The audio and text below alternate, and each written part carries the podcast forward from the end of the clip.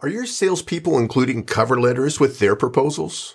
Hi, I'm Jim Pancero, helping you become a stronger leader of your sales team. And most businesses today are using some kind of quote configurator, some kind of online software where it generates both a detailed and accurate quote for the customer, technically on what they need, as well as includes all of the terms and conditions as part of doing business with you.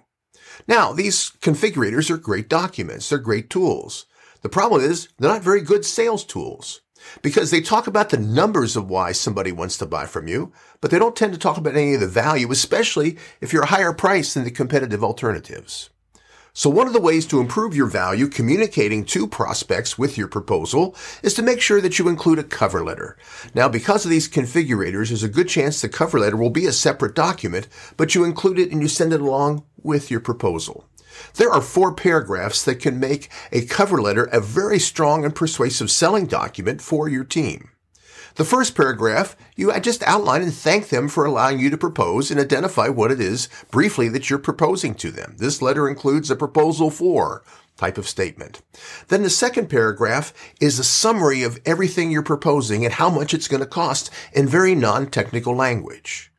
See, the reality today is decisions are made now by consensus in business. There's not usually one final decision maker, because even if they're the final approval of it, they tend to get the consensus from the rest of the team to make sure they get full support from whoever they buy from.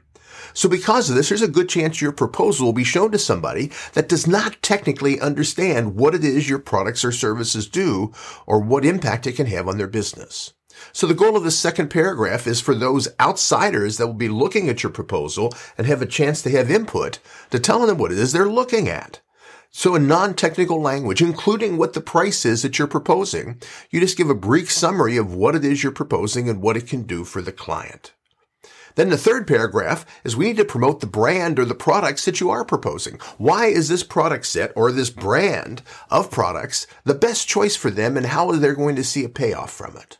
And then the fourth paragraph focuses on your business, on your company. Why buy from us? Because in a lot of cases, they might be able to buy the product you're proposing from several different vendors. So it isn't just why this is a great product to buy, but why is it a great product to buy from us? What is your value and uniqueness of doing business with you that differentiates you over your competition? That's included in the fourth paragraph.